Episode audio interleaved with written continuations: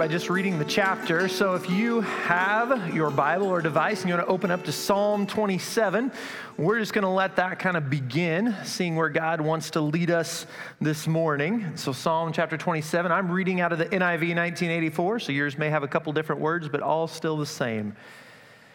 So, this is what David wrote. He said, The Lord is my light and my salvation. Whom shall I fear? The Lord is the stronghold of my life. Of whom shall I be afraid? When evil men advance against me to devour my flesh, when my enemies and my foes attack me, they will stumble and fall. Though an army besiege me, my heart will not fear. Though war break out against me, even then I will be confident. It says, One thing I ask of the Lord, this is what I seek that, the, that I may dwell in the house of the Lord all the days of my life, to gaze upon the beauty of the Lord and to seek him in his temple. For in the day of trouble, he will keep me safe in his dwelling. He will hide me in the shelter of his tabernacle and set me high upon a rock. And then my head will be exalted above the enemies who surrounded me at his tabernacle. I will sacrifice with shouts of joy. I will sing and make music to the Lord. Hear my voice when I call, O Lord. Be merciful to me and answer me. My heart says of you, Seek his face. Your face, Lord, I will seek. Do not hide your face from me. Do not turn your servant away in anger. You have been my helper. Do not reject me or forsake me, O God, my Savior. Though my father and mother forsake me, the Lord will receive me. Teach me your way, O Lord. Lead me in a straight path because of my oppressors. Do not turn me over to the desire of my foes, for false witnesses rise up against me, breathing out violence. I am still confident of this. I will see the goodness of the Lord in the land of the living. Wait for the Lord. Be strong and take heart, and wait for the Lord. As I read those verses that David wrote, inspired by the Holy Spirit, there's about four things that jumped out to me. Three of them we're just going to quickly touch upon. And then the fourth one is the one that I want to focus on mostly this morning. But the first thing that jumps out to me is this idea that God protects me. Okay, God protects me. In verse one, it talks about this idea that I'm not afraid because God is my light. He is my stronghold. In verses two and three, it says, Even when the enemy comes at me, I will not be afraid because God is with me. In verse 5, it says, God will protect me. He's going to be the one to keep me safe. And even in verse 12, there's this prayer saying, Please, God, will you continue to protect me? Whatever was going on in David's life at that exact moment, there must have been some sort of darkness. There must have been some sort of danger, some sort of enemies that were closing in upon him. And yet, David knows, God, you are the one. You are the one that continually protects me. Now, to be honest, since we've been reading the Psalms this summer, we've read this before, and we've looked at this in depth already this idea that God is my refuge. And it was true in the time of David, and it continues to be true for us today that God's going to protect us against those who are not for us. So that's the first thing that jumps out. The second thing is this that God is with me. All right, God is with me. In verse 7, you hear David writing, You hear me when I call, you give me mercy. In verse 9, he says, Don't turn from me or don't reject me because you are my helper. In verse 10, he even says, Even when no one else does, God, you will receive me. And in verse 13, he says, I will see the goodness of the Lord like again, we've seen many of these things mentioned before this idea that God is the one who listens to us, He is our Savior, He is our helper. And Nick last week had us thinking about the goodness of God with this enduring love that is forever. And so we should continue calling out to Him. We should continue to look for His goodness, and He will be the one to help us. And He is still the Savior that every single one of us needs. God is with us. Which leads me to the third thing that just kind of jumps out. There's this idea that there are responses to God. Okay, so many of our texts that we've read, there's been praising of God, and this is who you are, this is what you do. And so there is a response that I'm going to choose to do. And so in verse six, it talks about I'm going to sacrifice to him with shouts of joy. I'm going to sing, I'm going to make music to him. Like that's one of the things that as I just understand who God is, it's one of my responses. In verse 11, he says, Teach me your way, teach me your way, lead me. This idea that I want to continue to learn, I want to follow after wherever you are leading me. And then in verse 14, at the very end, it simply said, I will wait for God. Like that's a response. God, I'm not going to do things on my own. I am going to listen and I will wait upon you. And so, just as so many of the Psalms that we've read already, there are responses to who God is and what he does within Psalm 27 praising and following. Like that's still what you and I are called to do today. And so, all that, again, doesn't just need to be pushed to the side, but we've looked at those in depth. This fourth point is one that we haven't yet. And so, that's the one that we're focusing on today. And so, this is what jumps out to me today is that God is beautiful. God is beautiful and beautiful, beauty. That definition is the idea that qual- it's a quality that is present in a thing or a person, and it gives intense pleasure or deep satisfaction to the mind. And so, as we're talking about this idea of beauty this morning, I'm going to be honest with you that this sermon is aimed more at your heart. It's aimed more at the emotions that are caused by who God is in all of his beauty, more than just learning some new facts. Like, I would love it if you walked out of these doors this morning more in awe of who He is. And not just because of some of the words that maybe I say, but because you have gotten another glimpse of who God is. You've gotten a glimpse of the beauty of God. This word beauty, like I was kind of meditating on this week, thinking about it. Where do I see it in other places? And, and there's, it's this word that we do use to describe a lot of other things. For instance, a lot of people think of nature in some way. Like maybe you have been outside late in the evening and you've watched the colors of the sky as the sun continues to set. And however long you have, you just sit there and you're in awe of just what God has painted because it's just beautiful. Or maybe, you know, thinking about nature, you've done one of those three or five or 10 mile hikes up a mountain, and when you get to the top, you just look in every which direction, and it just takes your breath away. Not because you're so high above the oxygen, but like you're looking at everything, and it's incredible what God has made. There's no other word other than just this is beautiful.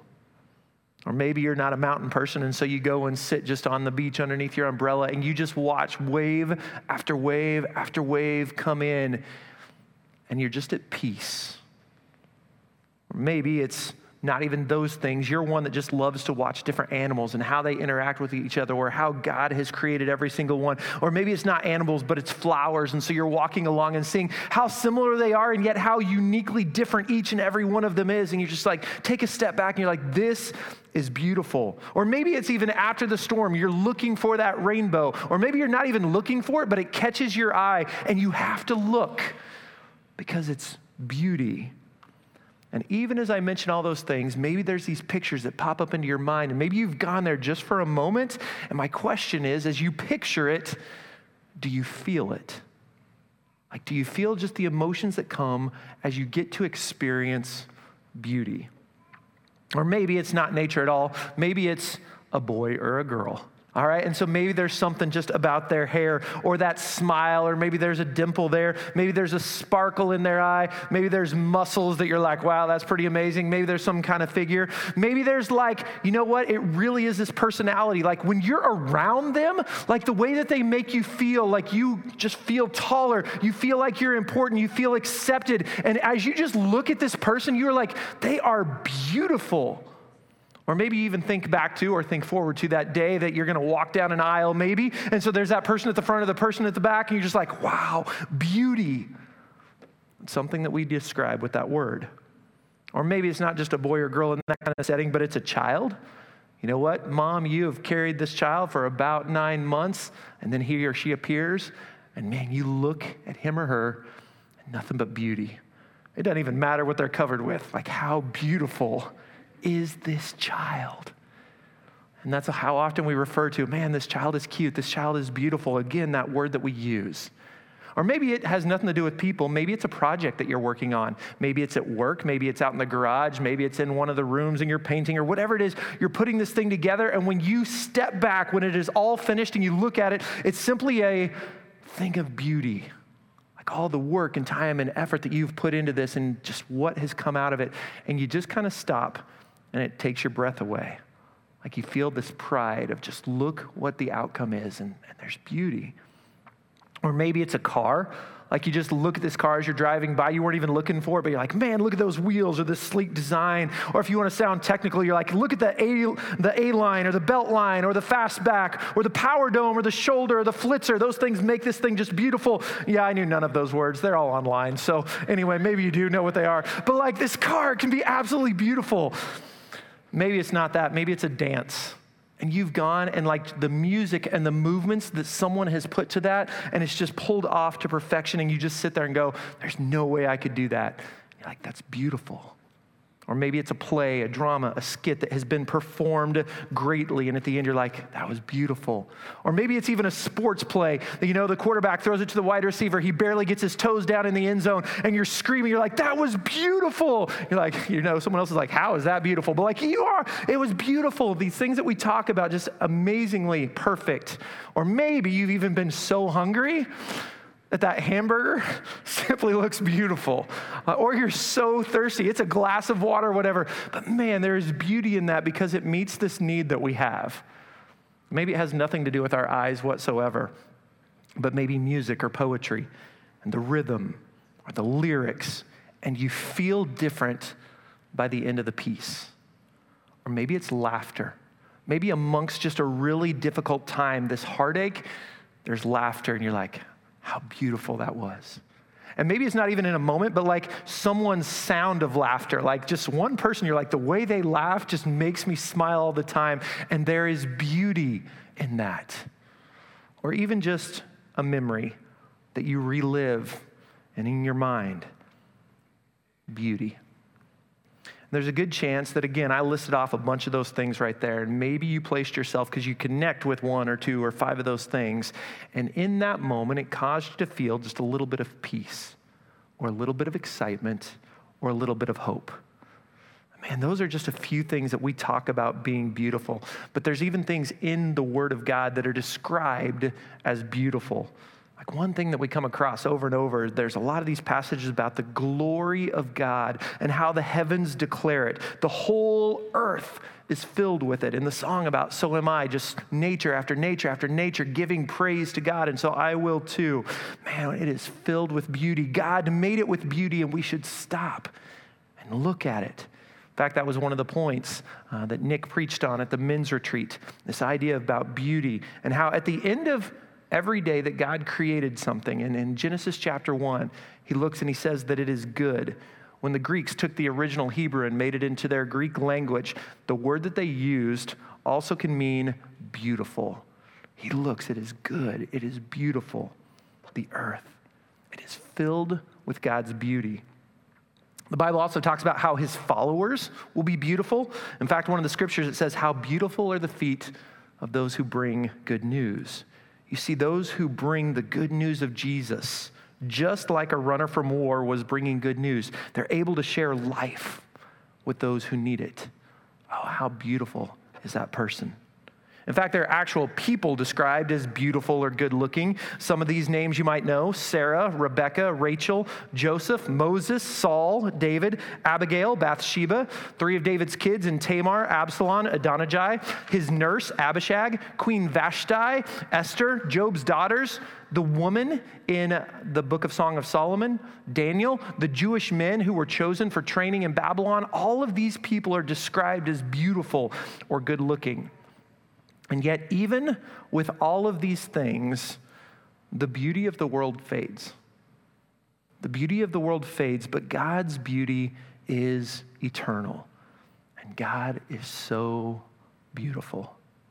And the verse I want to camp out for for the rest of the sermon is verse 4 in chapter 27 that simply says this One thing I ask of the Lord, this is what I seek, that I may dwell in the house of the Lord all the days of my life to gaze upon the beauty of the Lord and to seek him in his temple. Like David says, one thing I have a sole focus. I'm not distracted. I am not multitasking. This is what I'm looking at. I wonder, are you a good multitasker? Like some of you would be like, yes. Some of you would think you are, but maybe you're not. Some of you are like, yep, absolutely not. And let me ask this even if you're a good multitasker, when has it come back to bite you? Like, have you left the sprinklers on before? You know, did your chicken end up being burnt in the oven because something else took your, you know, focus off of that? Maybe you got your homework done, but it didn't end up in the backpack. Maybe because you were multitasking at the moment, you got into a car accident. Hopefully not, but maybe you've left a child at school and you have to go pick them up later on. Here's the thing with all this idea of multitasking, whatever it is at the moment doesn't get your full attention. I want you to think about even when you're in the midst of a conversation with someone, like you can tell if you have their full attention or not, or if they're thinking about other things, or their attention is on other things at that moment. But David, in this moment, in this psalm, he says to God, I'm not distracted. You have my full attention, and I have one request. I have one request. If you had one request that you could offer up to God, what would it be? Would it be something about peace? God, like I would really like peace in this situation in my life that just continues to kind of weigh upon me. And man, I would love that. Or maybe peace in my family. I'm watching these things go on, and, and that would be my request to God. Or maybe it has something to do with health. Maybe it's for you or someone else that you know, but God, we've been struggling with this, and I would really love for whoever it is to be able to be healthy. Or maybe it's just a, a quick sickness, but you'd love to get through that quickly, and that would be your request to God at the moment. Maybe it has something to do with safety on a trip that you're going on, or maybe in your job, or maybe your next step of life. And it's like, God, would you just be with me? Would you provide safety in this moment? Maybe if we're talking jobs, it's a promotion. God, I'd really love to take that next step, whatever it looks like, like I'm ready for something more. Would that be your one request? Maybe it has to do with money. God, like, I don't know how we're going to pay the bills this month. And if you would just provide in this area, like, that would help out. Or maybe it's not just providing, but I'd really love to be able to go on vacation or take my kids to this, or I'd love this house or this car, whatever it is. Like, would that be your request? And David says, I have one request I want to see you. My request is that I want to be with you. And so I will seek you, and as I do, I will reflect on who you are as I simply sit in your presence. And that kind of intimacy, that kind of communion with God, it brings security from all the external dangers. Like it goes back to that very first point that we talked about. You know what? God's going to protect me. The reason that David can say that is, man, I'm simply in the presence of God. And none of that matters because I know that I'm in his hand. Such communion with God is enough to satisfy our souls because that's what you and I are created for to be with Him. Those words, I want to be with you.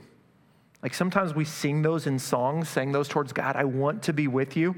But I think it's also important to remember that the glory of God, the beauty of God can sometimes be overwhelming, like when we understand who He is. When you look back in the book of Exodus, the Israelites, they are all on the bottom of the mountain, and God is there in these clouds and this storm, and they're terrified. They tell Moses, um, We want you to go up the mountain for us because we are scared when they understand who God is and the bigness of who He is is. When Moses is standing, you know, right next to God and God passes by him and he sees his backside, his face is then glowing. The beauty, the glory of God. You know what? Isaiah, he's standing right before God, and in this moment he says, Man, I am a man of unclean lips. That's his response when he understands who God is. Or even at the end of the Bible, in the book of Revelation, chapter 1, John is there. He turns around. John, who has been with Jesus for three years, uh, following him around, sees Jesus in his new form and just immediately falls down because of who Jesus is. You see, knowing the true God, it can be humbling because we see him for who he fully is and who we are. But at the same time, being with God can also be very, very comforting. And David says, God, I want to dwell in the house of the Lord, this place that you are present. And so, as he's writing this, he's thinking about the tabernacle because the Jews knew that God was present here. Now, what is this tabernacle? Where does God being here? It all starts from this point when the, when the Israelites were freed from Egypt. Like if you were to go back there, and after the 10th uh, plague, and, and Pharaoh's like, get out of here, the people begin. And when they leave the very first city, they are led by God in this pillar of cloud by day, and at night there is this pillar of fire. And wherever it goes, the people follow after him. It stays at the front of Israel the entire time, except once. There's one time that it moves, and it's when the Israelites are stuck between the Red Sea and the army of Pharaoh is coming upon them. And so, in the book of Exodus, chapter 14, verse 19, we read this. Then the angel of God, who had been traveling in front of Israel's army, withdrew and went behind them. The pillar of cloud also moved from in front and it stood behind them, coming between the enemies or the armies of Egypt and Israel. And throughout the night, the cloud brought darkness to the one side and light to the other side.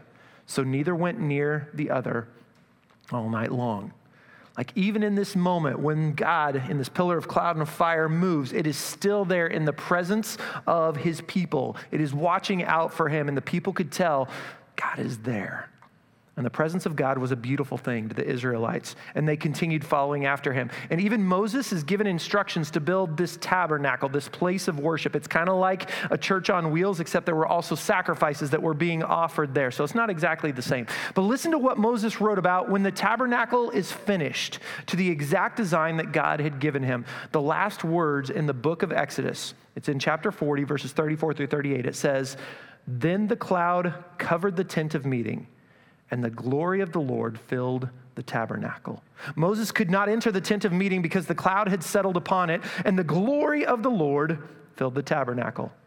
In all the travels of the Israelites, whenever the cloud lifted from above the tabernacle, they would set out. But if the cloud did not lift, they did not set out until the day that it lifted. And so the cloud of the Lord was over the tabernacle by day, and fire was in the cloud by night, in the sight of all the house of Israel during all of their travels. And you need to know that once the Israelites entered into the promised land about 40 years later, we don't see that pillar of cloud and fire anymore.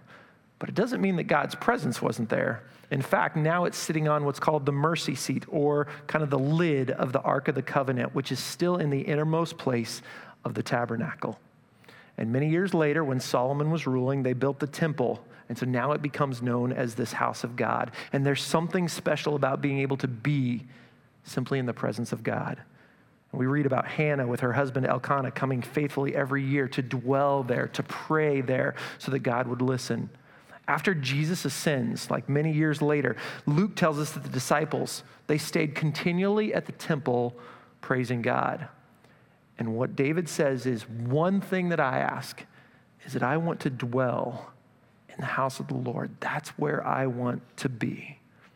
And in today's world, we know that God's Spirit is within His followers. And so, yes, God dwells within this building, but He's also everywhere outside this building as well. And so, really, the special part of this place is all of us coming together that's what makes this place special that we come to encourage, we come to challenge, we come to love each other in the grace and the truth of God. And that's why church is so much more than just a sermon or watching at home. It's still true that we can be in His presence, we can long to be in His presence. Have you had those quiet times with God that at the end you're able just to take a breath, that He met you there? Or maybe there's those God moments or those times that your eyes are open to His beauty and it renews your hope and your strength. And by the way, we often think about this idea of longing to be with Him. We think about it with eternity, that we look forward to the day that there will be absolutely no more pain, there will be no more sorrow, there will be no more death, and we'll see Him in all of His beauty with your own eyes. And even as I mention those words, can you feel it? Can you feel what that will be like? Not just to get a glimpse of Him or even His beauty surrounded by sin in this world, but you will see all of Him. You know what? The psalm got me to thinking back about a song that I that I'd heard, and it ended up being like older than I thought. Maybe you've been there before too. You're like, hey, that was like two years ago, and it's like 30. Okay, so like when I went back, 1995, Matt Redman released a song called "Better Is One Day." We used to sing it in churches a whole lot, but in that, the lyrics say this: "One thing I ask, and I would seek, to see your beauty, to find you in the place your glory dwells." That sounds pretty familiar with what we just read. But then there's some other words in that song that come straight out of Psalm 84, verses 1 and 2 and verse 10. And here's the lyrics of the song it says, How lovely is your dwelling place, O Lord Almighty. For my soul longs, like it even faints for you. For here my heart is satisfied within your presence. And so I sing beneath the shadow of your wings. And better is one day in your courts. Better is one day in your house than thousands elsewhere. Oh, the beauty of God, that my heart cries out just to be able to see you and to be with you. And in those moments, I'm completely satisfied. Even if it's only for a moment, to be with you is better than anything else. And so, back in Psalm chapter 27 that we've looked at today, verse 8, depending on your translation, it'll either tell you that God says to my heart, Hey, I should seek your face. Or my heart says, I should seek your face. And so, I will seek you.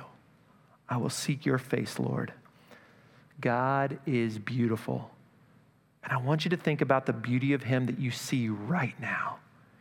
I want you to imagine what your eyes will see one day. And not just the physical qualities, but think about his goodness and his love and his power and his joy, his compassion and his faithfulness and his justice.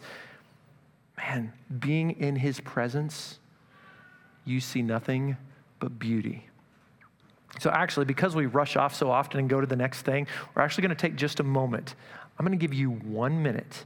And what I simply want you to do is close your eyes and be in the beauty of God. Like be in the presence of Him. And so I don't even know what that means that your mind is looking at, but I want you simply to be with Him for this next minute and just take in the beauty of Him. So let's take a minute to do that right now.